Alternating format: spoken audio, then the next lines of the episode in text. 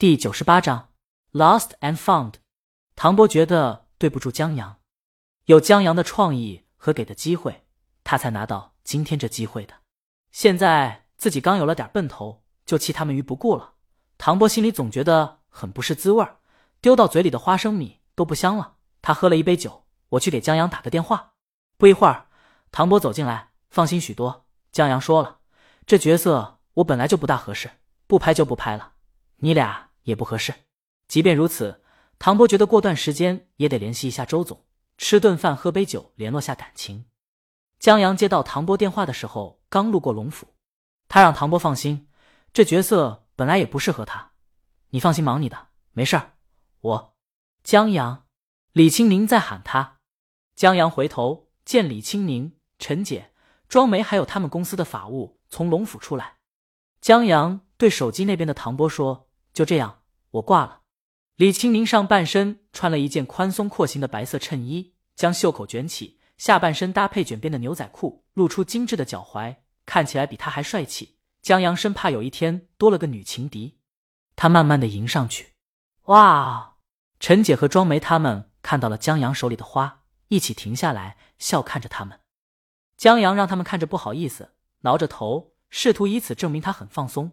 待到李青明面前时，他把花送给李清明，给你的。他又挠了挠头，感觉脚能尴尬的扣出三室一厅。谢谢。李清明接过，顺便伸手抚平江阳挠头弄乱的头发，看着斜阳在他头顶闪烁。他踏前一步，亲了江阳一口，在斜阳之下留下一个一触即分的影子。陈姐很无奈的走上来：“你们俩真是无时无刻不秀啊！”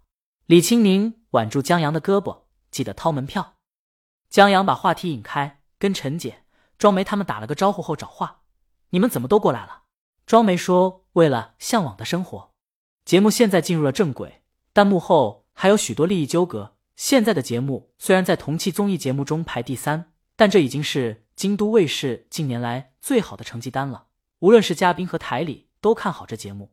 排在《向往的生活》前面的综艺节目已经播出好几年，有五六季了。台里和文老师他们都有心长期合作，既然如此，这节目筹备前的合作方式就不大合适了。因为节目中的许多嘉宾大多依靠文老师和江南老师人脉拉来，虽然给了通告费，但人情无价的，所以想要继续合作，这合作方式就得好好商量了。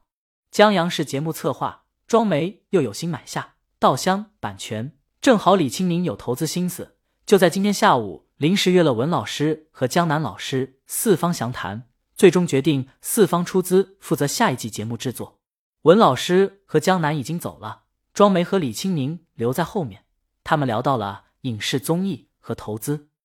庄梅上下看江阳，听说你写了个剧本，江南老师都看上了，厉害啊！江阳说就那样，能不能拍成还不知道呢。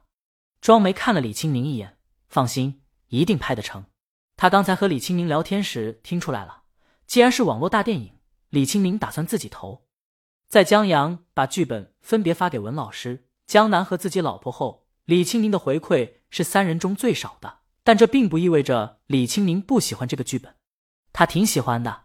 虽然他也说不上为什么喜欢这个剧本的爱情故事，跟他和江阳无关，甚至一点边也沾不上。主角为追爱做的那些荒唐事，江阳不曾做过。他不是那样的人，但不知道为什么，他就是很喜欢。这不仅仅是爱屋及乌。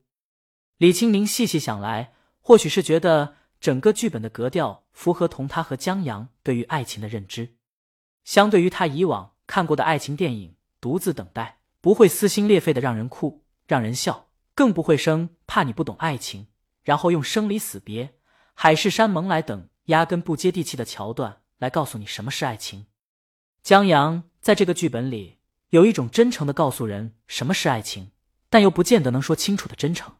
爱情本来就是说不清楚的，或许这就是他和江阳喜欢的吧。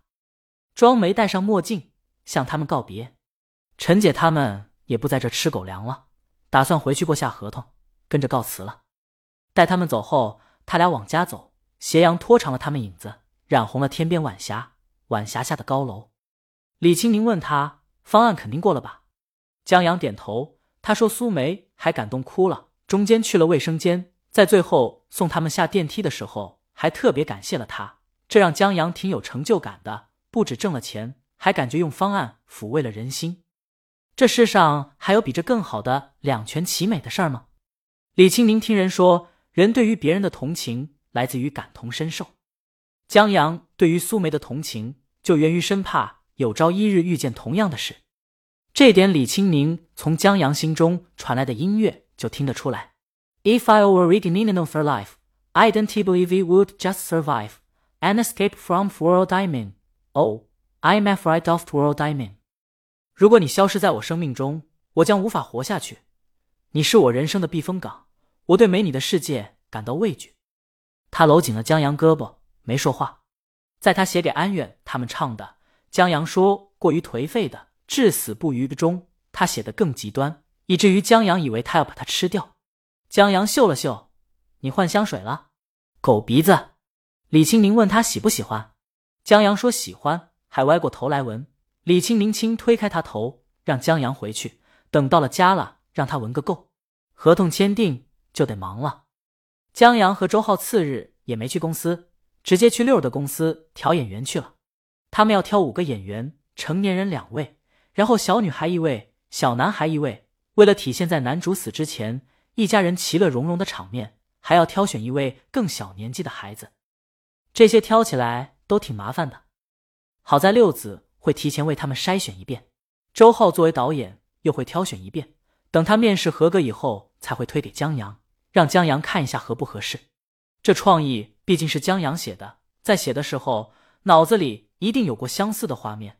他让江阳做的就是贴合脑海里浮现出的面孔，挑选演员。周浩眼光不错，江阳没有太大意见。他们很快就选定了演员，接下来就是挑选场地了。这个江阳没去，周浩和摄影老张去的。江阳的精力又放在了写《东方快车谋杀案》上，马户杀要结尾了。李清明还等着江阳更好的推理故事呢。至于李清明，他也不去公司了，他得去拍摄钢琴品牌的宣传片，同时也是 Free Loop 的 MV。这更给了江阳不去公司的理由。然而他却不知道，有人等他等得望穿秋水。这俩人就是二哈和边岸。本章完。